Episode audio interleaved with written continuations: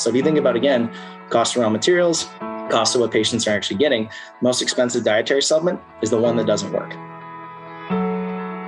Welcome to the Your Longevity Blueprint Podcast. I'm your host, Doctor Stephanie Gray.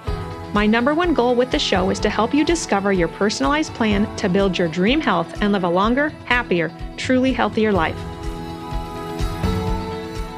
You're about to hear from Thomas Pennell. Today, we're going to take a deep dive into why micronutrients are so important, why we need to supplement, and ultimately learn what makes a good supplement. This is part one of a two-part episode, so please be sure to stay tuned next week to hear part two. Let's get started.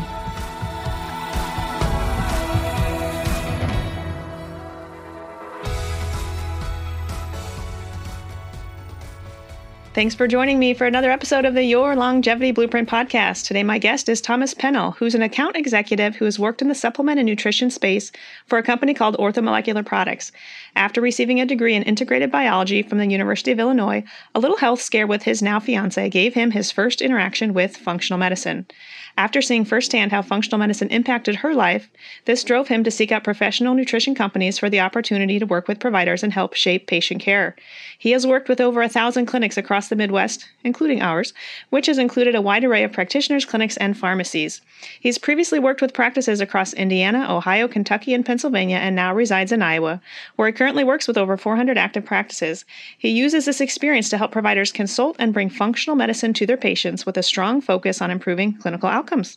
Welcome to the show, Thomas. Well, thank you, Doctor Gray. I appreciate it. You know, I've been a big fan for a while, at least as long as I've been here. So it's, uh, it's pretty cool to actually talk.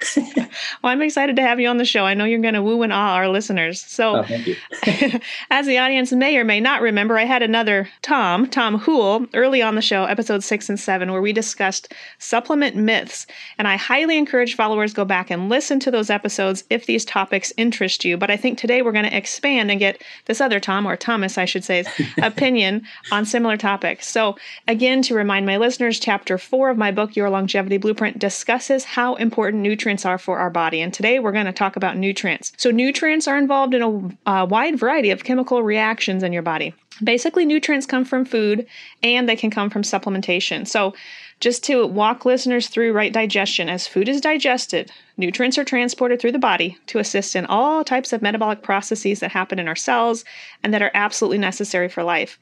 So in my analogy in my book, I share how nutrients transporting themselves through your body are a little like moving through the rooms in a house in which each room has a door that's locked.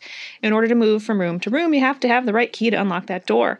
The same is true with our body. Every cell in our body has a receptor site that receptors bind to, kind of like a key fitting in a keyhole. For that receptor to bind correctly to unlock that door, your body requires all the micronutrients I mentioned in chapter four, and these are what we're going to talk about today. So when our cells don't get what they need, the body doesn't work right, and something, or many somethings, bad can happen, right? Like you get brain fog, fatigue, and eventually chronic disease. So we used to be able to get a lot of these nutrients from our foods, right? My grandparents always were farmers. They they had a lot of home-cooked meals, right? They didn't take a lot of supplements back then, but I think times have changed. So I want to kind of open this interview asking you, Thomas, why do you think our food sources are now more deficient and we need supplementation? I know that's a loaded question, but let's start with why are food sources more deficient now? Yeah, why we need supplementation is a loaded question. But, you know, you're incredibly lucky, first off, to have grown up in a space where your grandparents grew their own food and you were mm-hmm. able to eat and cook that, mm-hmm. right? Because I talk a lot about nutritional deficiencies. And I, you know, I didn't grow up in an environment where that was really the thing. I actually, in my parents' backyard, I built a little raised bed garden where they could start growing their own food, which is awesome. My mom has totally adopted that and just kind of ran with it. But I didn't grow up with that, right? I grew up in the suburbs of Chicago. So the food that we got was whatever's coming from the grocery store. So first off, you were incredibly lucky, right? But even so, if you compare the food that, for instance, your grandparents ate when they were kids compared to what you ate when you were a kid, right? Even then, we're talking about nutritional deficiencies because the either soil depletion, so the minerals that are available in that soil, right, are mm-hmm. no longer there. Because every time that we grow food, that food, think like a carrot, right? Or even corn or whatever it is, right? Those things absorb minerals and vitamins and nutrients from the soil. When it goes into that and we consume that, we're able to use that. But each time we do that, and we live in Iowa, right? So there's farms everywhere. But each mm-hmm. time that we do that, we deplete that soil just a little bit further, right? In addition to that, population's not getting any healthier, right? We talk about patients all the time as it relates to digestion, especially gut health. And our ability, as you talked about earlier, unlocking those keys, our ability to break down that food, break down those nutrients, and eventually absorb them is limited.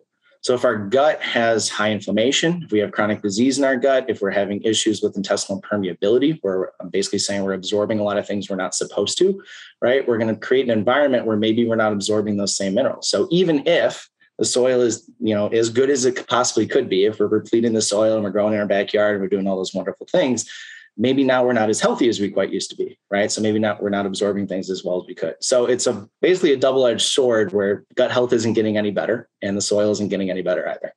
Good answer. I had both of those points written down in my notes, the deficient soil and then also poor gut health. What about, uh, I talk a lot about stress on the podcast. Well, how do you feel about stress? All the time. Now, stress, obviously, I mean, stress can be a few different things, right? So it can be cellular stress, it can be environmental stress, it can be mental, emotional stress, right? Stresses on our body can basically push us a direction where we can end up with chronic disease, right? Or if we talk about specifically adrenal health, can leave us in an environment where we're talking about low energy, low mood, talking about fatigue, chronic fatigue, brain fog. Um, stress is, it's a killer. It's a silent killer. Right? Because we talk about people as it relates to, you know, COVID nineteen pandemic and trying to figure out what's going on with, you know, work and life and getting kids on Zoom calls for classes and things like that. It's a very stressful environment, right? So stress in our bodies is, is paramount that we manage that and are able to effectively mitigate that to the best of our abilities. And I want to come back to adrenal health maybe at the end of the show, because I do want to talk about adrenals, but stress requires more nutrients, right? So when we live in this stressed lifestyle, when we have that stressed lifestyle, we need more, um, need more nutrients. What about, I want to make sure we cover like medication causing, medications causing nutritional deficiencies. Do you want to expand on that a little bit? Yeah, so we call that in the industry, we call that drug-induced nutrient depletion. So we know, you and I both know that the amount of prescription medications, and it's not only A, availability, so right, more drugs are entering the market now than they were fifty, sixty, seventy, a hundred years ago, right? Which is awesome. You know, it's obviously helped a lot of people's lives as it relates to, you know, patients who genuinely need medication. It's a great thing, right? You know, antibiotics have saved lives. There's specific medications that have saved lives, but you know, we now live in an environment where more people are on medications that maybe could have been mitigated by lifestyle choices, right? So talking about actually, you know, seeking out functional integrative care and talking about actually using supplementation and using lifestyle modifications to avoid that. But when we take a lot of these medications, so if we think about things like metformin, right? Metformin is able to block the absorption of B vitamins, and B vitamins are used everywhere for neurotransmitter production. They're used for energy production, right? As we talk about stress. You know, we talk about C O Q ten as it relates to statin prescriptions, patient on statins. It basically blocks our body's ability to produce its own C O Q ten, which long time or long term, I should say, can be kind of insidious. It's not a good thing. I mean, I can make there's, you know, a hundred different medications we can talk about. But my point is, is that prescription medications almost pretty much in any form disrupt some sort of pathway. That's their goal, right? We talk about different medications is to disrupt some sort of pathway in order to achieve an outcome. And when we do that, sometimes we get these secondary effects where we're depleting specific nutrients, either through absorption or our body's ability to either use them, create them, or make them. Absolutely. It's huge. So medications are another variable there. Yeah. But if you're taking a medication, that's okay. There's hope, right? Yeah. You can take the nutrient that the medication is depleting you of. And at our clinic, we run a fancy nutritional analysis where we can literally, and I've talked about this before on the show, where we can look for vitamins, minerals, amino acids, awesome. antioxidants, awesome. Yeah. you know, deficient in the body and then replace them. So the good news is we can replace them. There are supplements we can take, right? But consumers, I think many times can be fooled by marketing. They see a commercial and then they think, okay, I need to go take krill oil. So they go to Walmart and they buy, you know, buy an inferior product. So I really want to talk about what makes a good supplement company and kind of how consumers can decide which companies are making high quality products. So let's start with what you believe makes a good supplement company. Yeah. So that, again, that's a big question, because if I think about it from a consumer's perspective, and I know a lot of people who listen to your podcast are consumers of dietary supplements and consumers of this type of education, that market is so watered down now, right? It seems like, especially because of COVID, people are more invested in their own personal health than they ever have been, which is a great thing, right? Yeah, Continue yeah, to do yeah. that. Yeah. Um, but as a result, you see money kind of follows where the demand is. So people have a demand for dietary supplements, and they have a demand for specific nutrients in this type of healthcare. Now you see supplement companies popping up left and right that didn't exist, right? Or even if you rewind the clock before COVID, there's still a lot of that going on. Right. So what I'm ultimately talking about is I'm talking about the difference between essentially what we call the professional channel and the retail channel. right? So the professional channel is kind of where we operate. So where Orthomolecular Products operates. And we work exclusively with licensed healthcare providers like yourself, right? Because we know that you guys are actually out here transforming the practice of medicine, which I'm heard, I'm sure you've heard quite a few different times, right? Actually improving patient outcomes, running those labs, running those micronutrient panels, and sitting down and saying, hey, how can we address these deficiencies in order for you to live a longer, healthier life?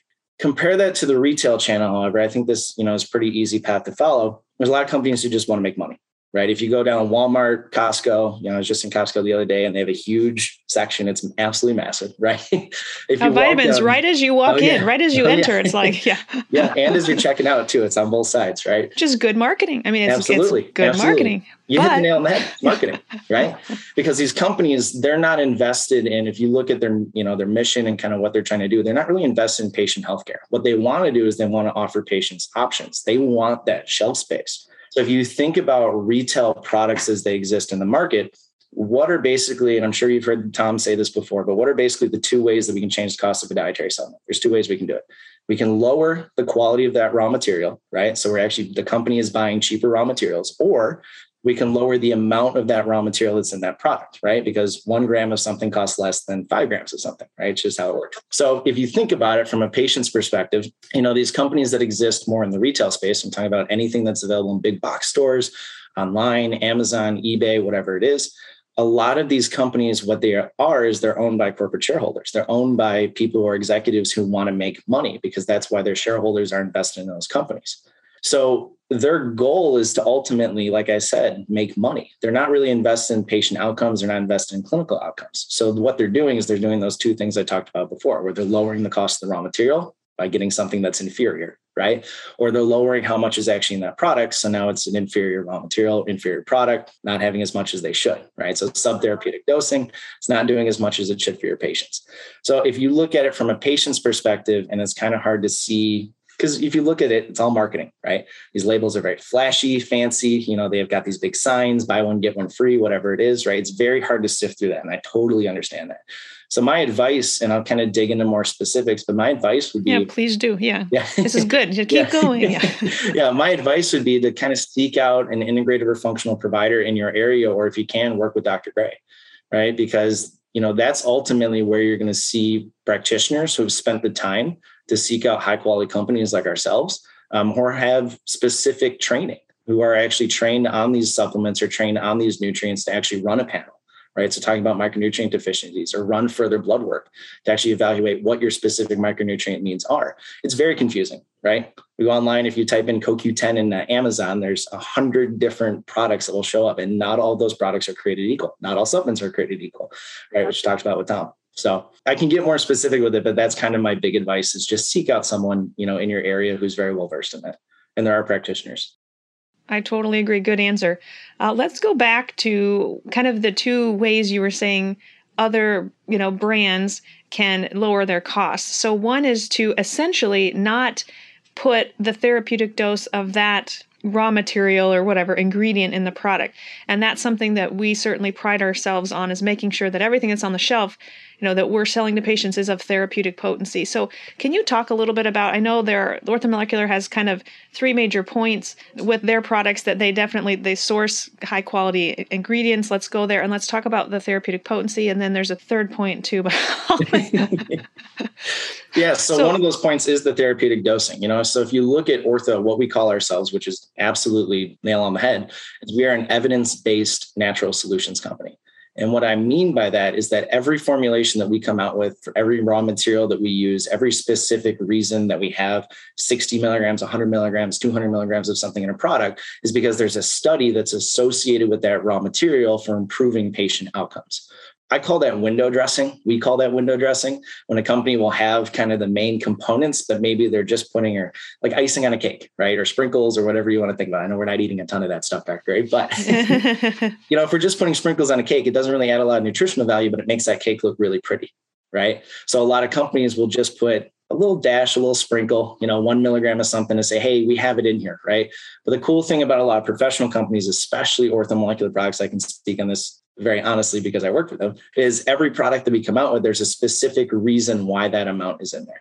is there's some sort of study, there's some sort of human clinical trial, or we seek out specific patented raw materials that have human clinical trials on them specifically that shows, hey, if you take six hundred milligrams of this for X number of days or X number of months, this is the outcome that we expect to see. So that's kind of the big difference, is putting things in there just to put them in there, or is it in there with a purpose? Is it in there for a reason? I want to expand on that for a second, because not only do you do that, but you also try to, I believe, source your ingredients from whatever we want to call it, areas of the world where those studies have been done. Like, for instance, I've mentioned this before, I think on the show with citrus bergamot, that we know there has been, there there is a lot of evidence showing, right, the, the benefit of bergamot. However, Orthomolecular sources their bergamot from Italy, from where that research was conducted, because let's face it, you know, someone in California can grow bergamot and then try to also sell that supplement, but that doesn't mean that those outcomes are going to translate into, you know, where the original research was done. I don't know how to explain that easily, but I think my point came across there. No, you did. You so, explained yeah. it perfectly, because that's literally exactly what happens, right? So it actually goes back to the first question you asked me, which was about different parts of the world, different soil, nutritional deficiencies. Absolutely. Right. Because if we grow, talking about citrus bergamot, which we know has specific bioactive polyphenolic fractions that actually help mediate our cholesterol pathways, right? If we grow that plant in California versus if we actually grow it in Calabria, Italy, where the studies are done, where the initial studies by Doctor Vincenzo Malachi were done, talking about, again, different raw materials that are either patented or have research, which is what we're doing here. This is a perfect example. Um, if we grow it in Southern California versus if we grow it in Italy, those are A, two completely different soil compositions, right? They're two completely different parts of the world. Maybe they've been farmed completely differently, right? The sun is different. The angle of the sun, the way that it, the sun is obviously the same, right? But the angle of the sun and how much sun they're getting and where they're getting the sun from is different. And it actually matters when it comes down to growing that plant, right? The amount of time that they're able to spend outside, you know, the different, basically the environment that's in, the humidity, everything. You can try to match it by going to different places, but that's not what Ortho does, right? A company like our own in the professional channel, we go where the research was done. The research was done in Italy by Italian doctors on that specific plant in that specific region of the world. So could we grow it in California? Yeah. And there are companies who do that, right? But Ortho is not going to source it from a company that's doing that where the research wasn't done.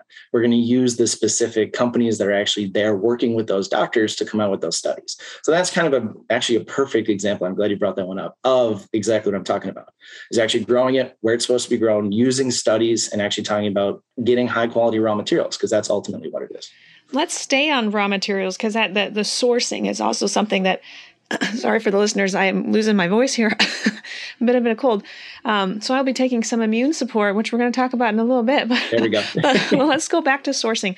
Can you give us some other examples of where Ortho seeks out, literally around the world, you know, the best location to source individual ingredients? Because I know you guys search far and wide, and, you know, if something is unavailable, you're not going to be able to manufacture that supplement, because you're not going to compromise the quality of the product um, to get inferior sourcing, which may be even cheaper, right? Which uh, that's what a lot of companies do. They get the cheapest ingredients. So spend some time talking about how Ortho sources the ingredients. So we, first off, we kind of have a China last policy. That's kind of our policy as it relates to sourcing raw materials, because a lot of com- a lot of raw materials that are coming out of that part of the world, either A, adulterated, they're very inferior. They've either been synthesized, you know, with adulterants or things that get added to them um, that maybe we don't want patients taking, right? There's certain extraction processes for different raw materials. I know you talked about this with Tom. And also I recommend any listener who wants to dig even more, you know, it specifically, go listen to Tom Hull's episodes from the very beginning. He did a fantastic job. I could not do it any better than he did. But, you know, there's a lot of raw materials that are extracted in ways that we necessarily don't want them to, right? Either using benzene um, as a way to actually to perform that extraction process, which we don't want patients taking, or they're just from parts of the world where they're grown in environments where there's high pollutants. So we talk about environmental toxins that could end up in that raw material, especially as we talk about growing things like herbs and botanicals that are sitting there in their environment doing their thing. They're going to absorb these things that are coming out of factories and pollutants and part of runoff or whatever it may be, right? So Ortho chooses to source a lot of raw materials actually out of Europe. There's a lot of really high quality raw material companies. We just talked about one, right? That's coming out of Italy, right? There's a lot of high quality raw material companies that are coming out of Europe or locally in the U S that do a really, really, really fantastic job delivering a high quality raw material, right? So as it relates to price, obviously that's something consumers need to be concerned about. You kind of pay for what you get when it comes to the dietary supplement world, right? And are there companies charging more than they should for their products? Absolutely. So this is another one where it's kind of hard to sift through the weeds, but if you look at a higher quality company, they're going to charge a little bit more. So I would also say this is a good time to plug. If you see those buy one, get one frees, or you go, like you said, to Sam's Club, Walmart, and they've got two hundred capsules of fish oil for, you know, eight dollars. That's something I would question, right? Because why are they able to sell that for so little? Yep. Totally agreed. I don't know if you know off the top of your head, but can you, sure. for the listeners, just to give them an example of, again, far and wide, where Ortho gets ingredients from. If I remember right, like your alpha lipoic acid comes from Germany. Is that yep. correct? Yep. Where Germany, some- Spain, uh, obviously the United States. Um, our fish oil actually comes off the coast of uh, Chile, which is the least industrialized coast in the entire world. We partner with a company down there that actually, they own the boats, they pay the fishermen, they own the entire process right there. So we don't need to ship it around, which actually leads to a really high quality product, which is awesome. We go places and we seek out the companies that make, and this is no exaggeration, the highest quality raw material that we can possibly put in a product. Because again, we work exclusively with licensed healthcare providers.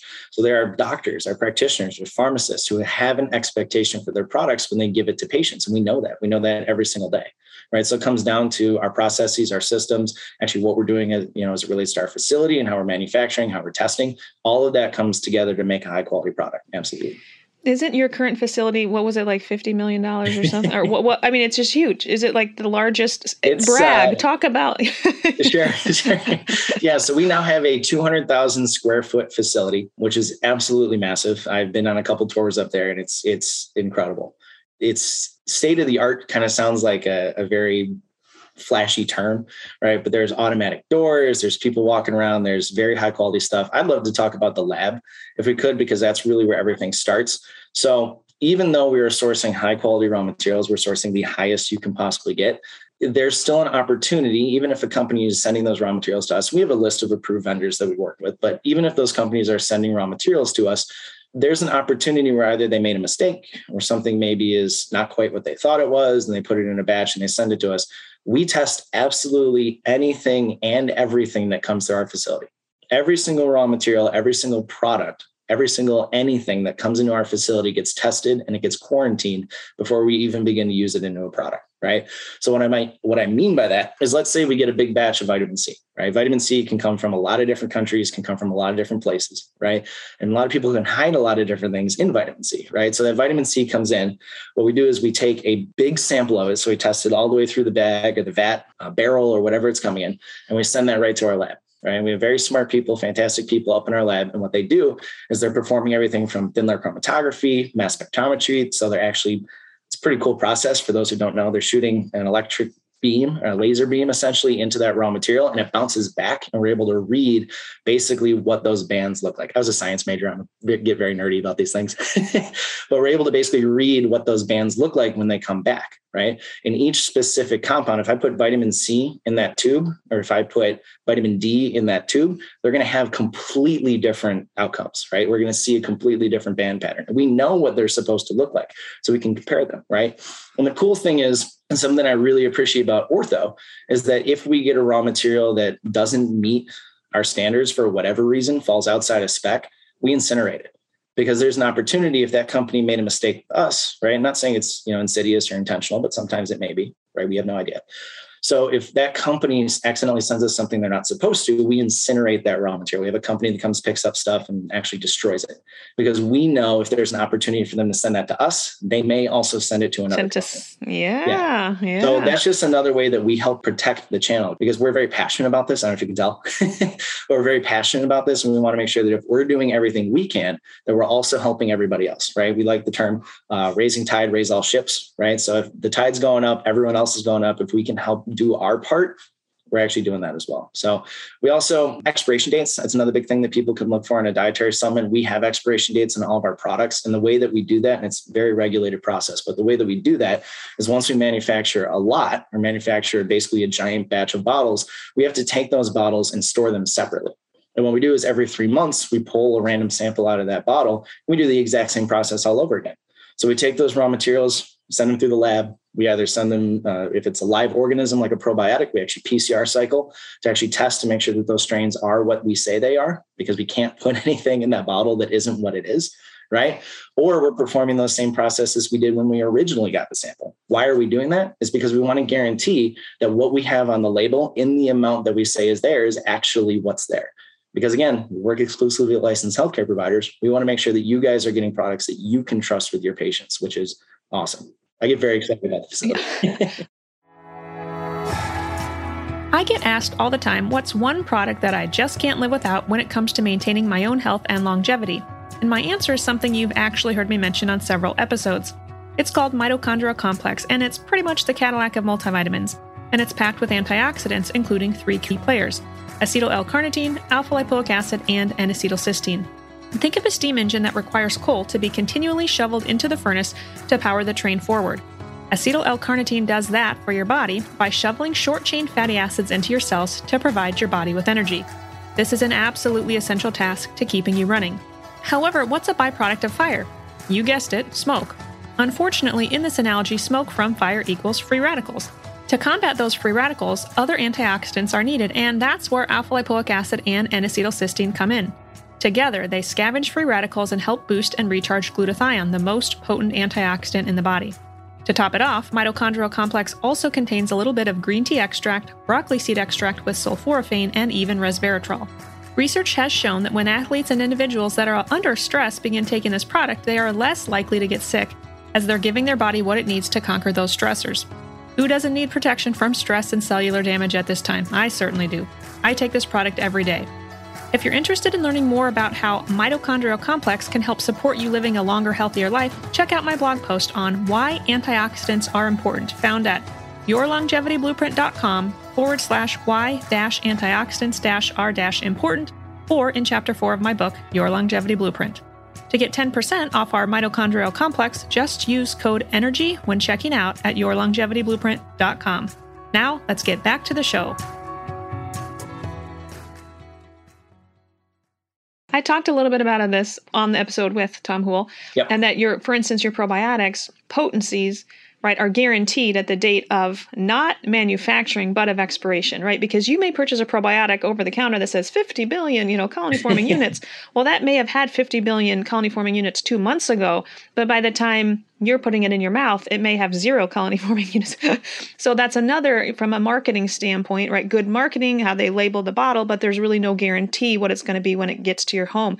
So if I remember right, you guys date based on, so like, for example, with probiotics, that expiration date that you, maybe you can explain this better, but the potency is still guaranteed at the date of expiration. Yeah. So companies who manufacture probiotics get a lot of options when, as it relates to the language that they can actually put on that bottle, right? So what we choose to use is we choose to use an expiration date. And a lot of consumers listening to the, a lot of patients listening to this podcast are probably like, doesn't everyone use an expiration date? Shouldn't you use an expiration date? The answer is no, right? And the reason is, is because they don't have to, right?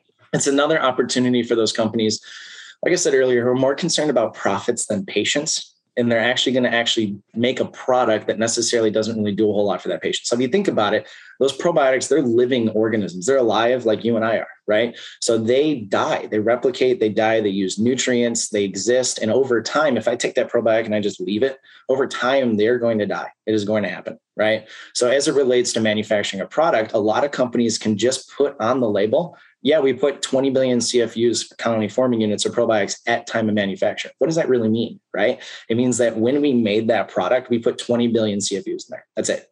That's all it means. It doesn't mean that they add anything to it that's actually going to help protect them. It doesn't mean that they're doing any specific packaging that helps keep them stable. They're not doing anything, right? So as it relates to that product, you can imagine, and I've seen data that actually suggests this, and we can talk about that in more detail on a different day, but yeah, that, yeah. that data suggests that, you know, over time, these actually die really quickly. You know, if you look at refrigerated probiotics, that's kind of what we call old school technology, right? Those companies are asking you to slow down that degradation process as much as possible by literally cooling the probiotics off, right? So there is no regulation on those probiotics after they've been manufactured. They don't have to, right? Which is obviously something that, you know, I think needs to get changed, but it's something that Ortho is aware of. So we choose to use, again, the expiration date, because we want to say, hey, we've got twenty billion C F Us of a probiotic in that capsule. That's how much your patient is going to get if they take that product before the expiration date. It's a guarantee. It's a guarantee, guarantee. that if they take yep. that, they're going to get at least that much. And how can we guarantee that? And that, what are the things that you're saying other companies may not be doing? Like, what are you doing to preserve your those organisms? Yeah. Yeah. So like I said, they're living organisms. They're going to replicate. They're going to die. They're going to do everything that, you know, we would expect those little cellular organisms to do. So what we do, we do a couple different things. So every company makes probiotics has to freeze dry, right? Because that basically kind of knocks them out, if you want to think about it that way. Because um, otherwise they're going to be replicating, replicating very quickly. All right, they're going to be doing their thing very quickly. That's just how they exist, right? So what we do is we freeze dry them to kind of say, hey, go to sleep for a little bit, right? And then what we do is we spray them with this salt polysaccharide layer that basically acts as a coating, right? And acts as a, basically like an M and M coating on an M and M shell, if you want to think about it that way, right? I know patients aren't eating a lot of M and M's. It's okay. I do, but it's okay. um, if you think about it, when you open up that bag, you don't have a big puddle of mushy chocolate, right? You have individually basically little beads of chocolate that are protected by this coating. It's the same concept with our probiotics, right? Is that they're sprayed with this layer. So when they get freeze dried, it protects their cellular membranes. It protects what they're doing. So that's one way that we do it. In addition to that, we also manufacture with a slight overage. So we know that even though we're doing that, we put a little bit extra in there, right? We don't bring that cost to the patient. That's something that we know that we have to do to make sure that that product is actually viable and is going to be something that's going to last, which leads to an ability where these products can actually be shelf stable. So now we're not requiring refrigeration, which is awesome, because if we think about it from, you know, a patient's perspective, you know, we think about you guys, is that when you guys have all of your supplements and you have maybe any particular medication that you're taking or whatever it may be, if you're putting it in your pill counter, which is something I do, no shame in that, right? It's a way to organize, is that you can put those products in that pill counter. You can keep it with all of your other products or keep it with your medication, because I know what happens, right? You take that refrigerated probiotic, you put it up your shelf, you go out and you get your almond milk and your eggs and you bring them home and you put them up there, right? Where does it end up? It's back on the shelf, right?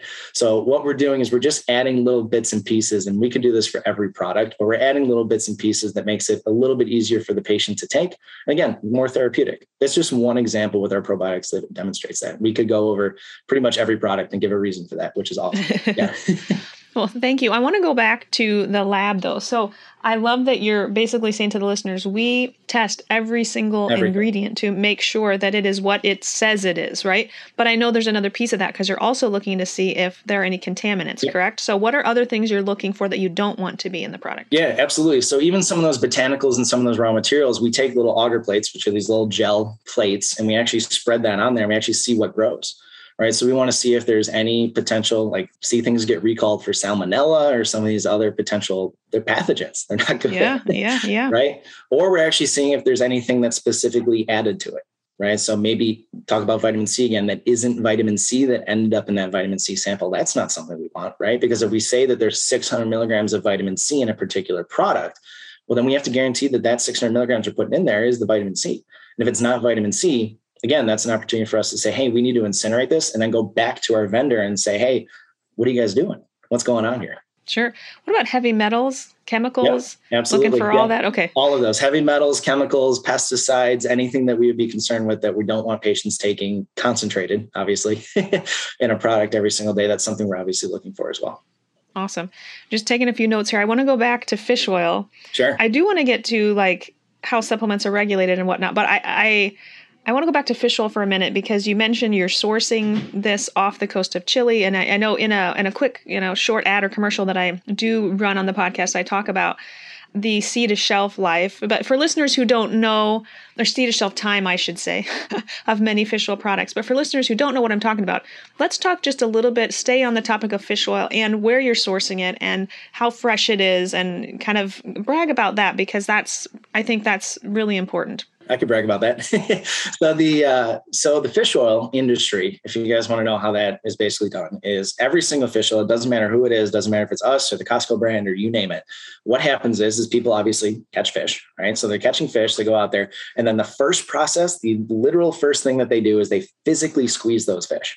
And when we physically squeeze those fish, what we're trying to do is extract the oil, right? We're trying to get that oil out of the fish. But you can imagine when we actually squeeze those fish, we get a lot more than just the oil, right? And I'm not talking about guts and eyeballs and all that gross stuff that we don't want in our product either. We end up with whatever toxic material, microplastic, heavy metal, you name it, mercury, Yikes. The big one. Yeah. We end up yeah. with whatever that fish consumed over the course of its lifetime, right? So every single company does this. We press them out, take out the oil. And then what we need to do in order to actually extract and purify that is we actually perform a process called molecular distillation. And molecular distillation is basically a very fancy way of saying we're going to take that, we're going to purify that compound to remove all the heavy metals, all the uh, toxic components, microplastics, whatever it is, to leave us with a fish oil, right? To leave us with an actual oil that we can put in a capsule. Problem with this process is in order to do that first step, what we have to do, so what they are is triglycerides. That oil is actually a triglyceride, is we actually have to remove that glycerol backbone and reattach an alcohol ethyl backbone onto that product. So now it becomes what's called an ethyl ester. And for the patients, this is an alcohol-based backbone fish oil. This is what you will find well over ninety percent of the time if you go buy that big bottle from Costco, and it's eight dollars, right? And it's very inexpensive, and it's got two hundred capsules in there, and you're probably really excited, right? You open it up. What does it smell like? It smells like fish. Right. Or if we actually, totally. if we take that product, we start burping up fish. Right. The reason mm-hmm. is, is that fat, it's fat, right? So it's going to oxidize really quickly, especially in the presence of alcohol. Right? So the alcohol-based backbone is going to make that oil go rancid a little bit quicker. That's what those fish burps are. When patients take fish oil, and I'm sure there's someone who's like, oh my gosh, what am I doing? um, listen to this right now, that fish oil actually becomes rancid and it goes bad quickly. And then when you burp it, that's what you're tasting, which is gross. Mm-hmm, right. Mm-hmm. So what ortho does, and this is another opportunity, again, we eat this cost. We don't, you know, deliver just to the patients. You notice our actually fish oil is, is relatively cost efficient compared to that, is that we actually perform a second molecular distillation because we're not going to leave that raw material in the ethyl form, right? The ethyl ester form. And this comes down to the science behind it, right? So we talk about reasons why we do things. There's a study, there's a reason, there's some sort of scientific article or thought process that goes behind everything, right? We know that the ethyl ester is not as incorporated as well into the cell membranes, which is actually where the rubber meets the road. That's where fish oil is actually able to interrupt inflammatory pathways, where we're actually able to reduce inflammation at the cellular level, right? So what we do is we perform that second round of molecular distillation, where we actually take off our alcohol backbone again, and we reattach glycerol backbone back on. So now we have what's called a reesterified triglyceride. It's reesterified triglyceride, which is the same form that's coming out of the fish, right? So that's the form that you would get if you're actually consuming the fish. And we know that this is incorporated, and there's numbers I could throw, but this is incorporated significantly better into the cell membranes, right? This is going to be significantly better for the patient. So if you think about, again, cost of raw materials, cost of what patients are actually getting, most expensive mm-hmm. dietary supplement is the one that doesn't work, right? Or the one that mm-hmm. patients won't take, right? Mm-hmm. So the one that patients are actually going to get more benefit from by taking less, in my opinion, that's more valuable than the one patients have to take more of to get less outcomes. You've probably heard a lot about fish oil. It's one of the most common supplements available after all. But have you wondered if you should be taking it and why you might want to think about it? The simple answer is yes. If you don't have access to fresh fish several times per week, you can likely benefit from supplementation and may even need to. I test many of my patients' fatty acid levels and have found that the overwhelming majority of my patients are low in omega threes. omega three fatty acids are essential cornerstones of human nutrition. They are deemed essential because we need them for proper health, much like certain vitamins and minerals, but unfortunately, we can't produce them on our own. As a result, our only option is to consume these fats either through our diet or through supplementation. omega three fatty acids are known to benefit cardiovascular health, support healthy brain function and cognition, and have been proven to maintain a healthy inflammatory response. For all these reasons, achieving the proper balance of omega threes is an important health strategy, one for which most people require supplementation. Simplified, fish oil can help improve your cholesterol, glucose, help your memory, reduce pain, even headaches and menstrual cramps. I typically start my patients with one to two grams or one thousand to two thousand milligrams per day of combined eicosapentaenoic acid, which is E P A, and docosahexaenoic acid, which is D H A daily.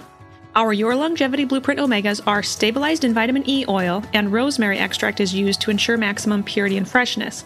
This exclusive fish oil is purified, vacuum distilled, and independently tested to ensure heavy metals, pesticides, and polychlorinated biphenyls, P C Bs, are removed to undetectable levels.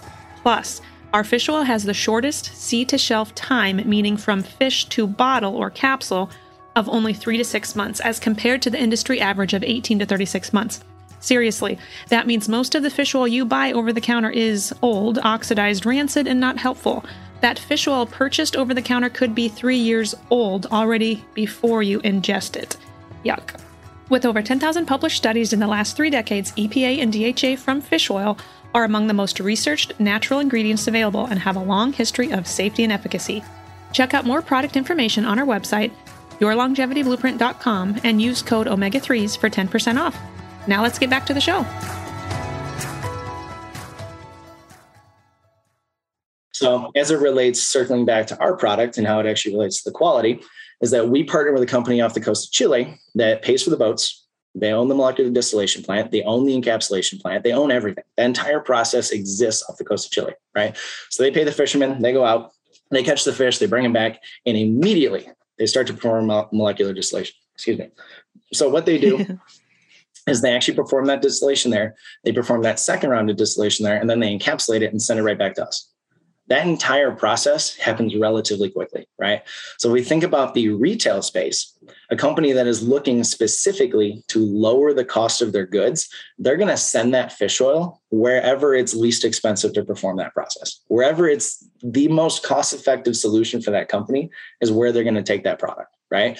So if they're catching the fish, or they may not be catching fish, but if they just buy the fish, whatever kind of cheap fish is available, right, in mass bulk, and they actually send it out, perform that molecular distillation, say, hey, we're good with the ethyl ester. That's fish oil. We don't need to worry about it, right?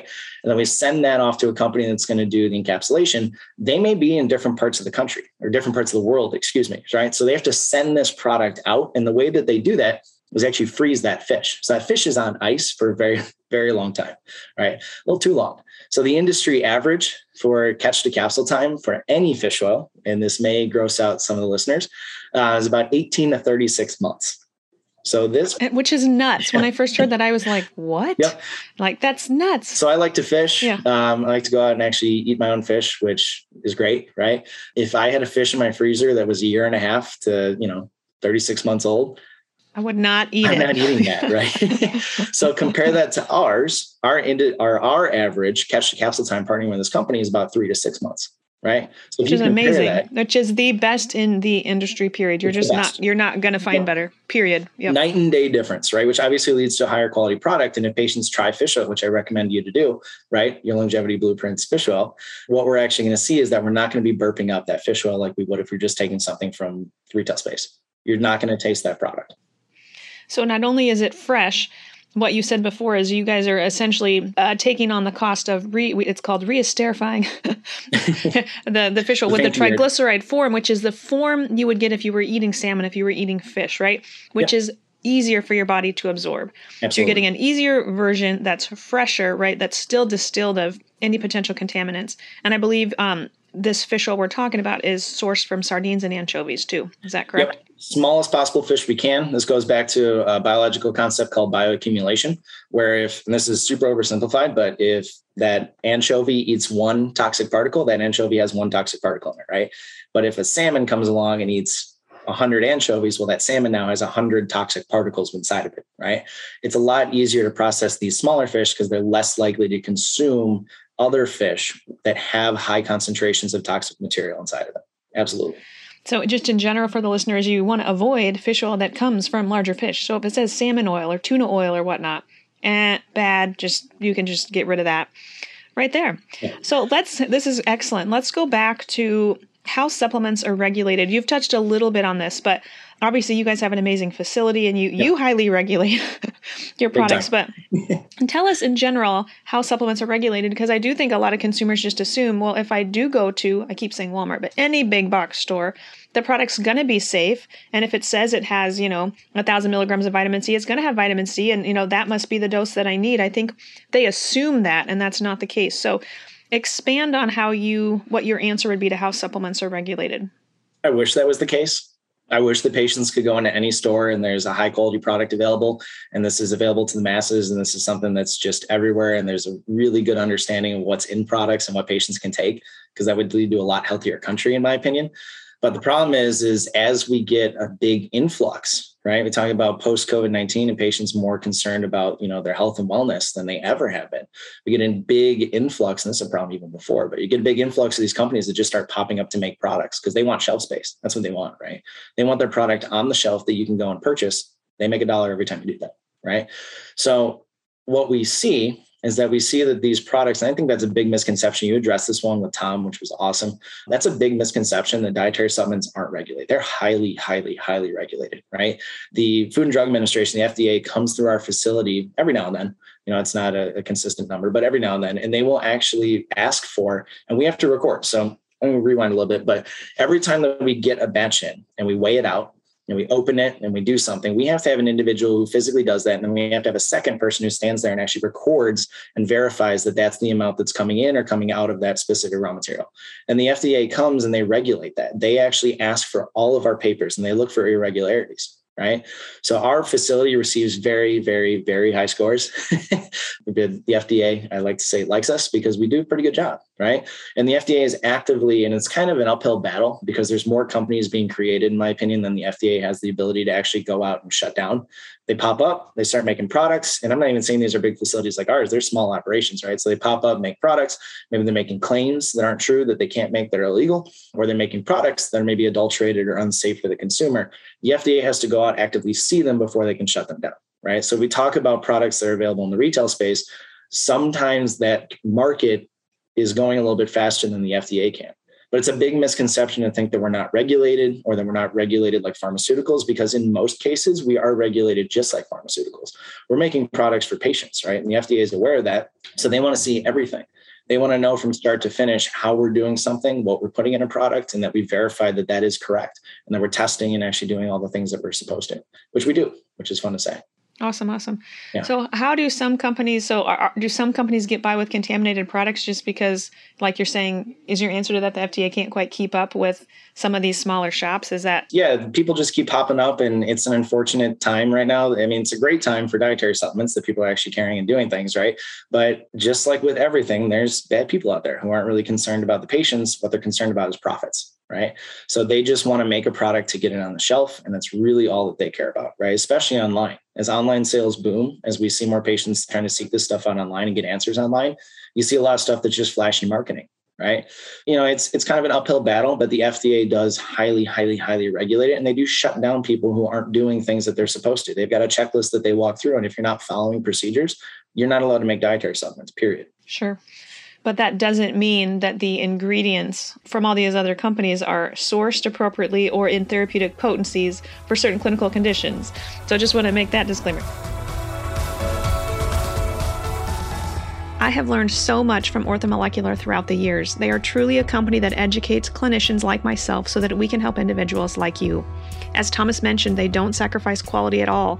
I know that their products are thoroughly tested, sourced from around the world, and provided at therapeutic potency so that they work. I can't tell you how proud of Your Longevity Blueprint products I am. They are manufactured by Orthomolecular Products, so everything you heard, learned today applies to what we sell. I do believe we sell the best supplements in the industry. Learn more at your longevity blueprint dot com and use code BEST for ten percent off anything. Stay tuned for more from Thomas. Next week in part two, we're going to dive specifically into what nutrients best support energy, adrenal health, and immune health. See you then. Be sure to check out my book, Your Longevity Blueprint. And if you aren't much of a reader, you're in luck. You can now take my course online where I walk you through each chapter in the book. Plus, for a limited time, the course is fifty percent off. Check this offer out at your longevity blueprint dot com and click the course tab. One of the biggest things you can do to support the show and help us reach more listeners is to subscribe to the show. Leave us a rating and review on Apple Podcasts or wherever you listen. I do read all the reviews and would truly love to hear your suggestions for show topics, guests, and for how you're applying what you've learned on the show to create your own longevity blueprint. The podcast is produced by the team at Counterweight Creative. As always, thank you so much for listening, and remember, wellness is waiting.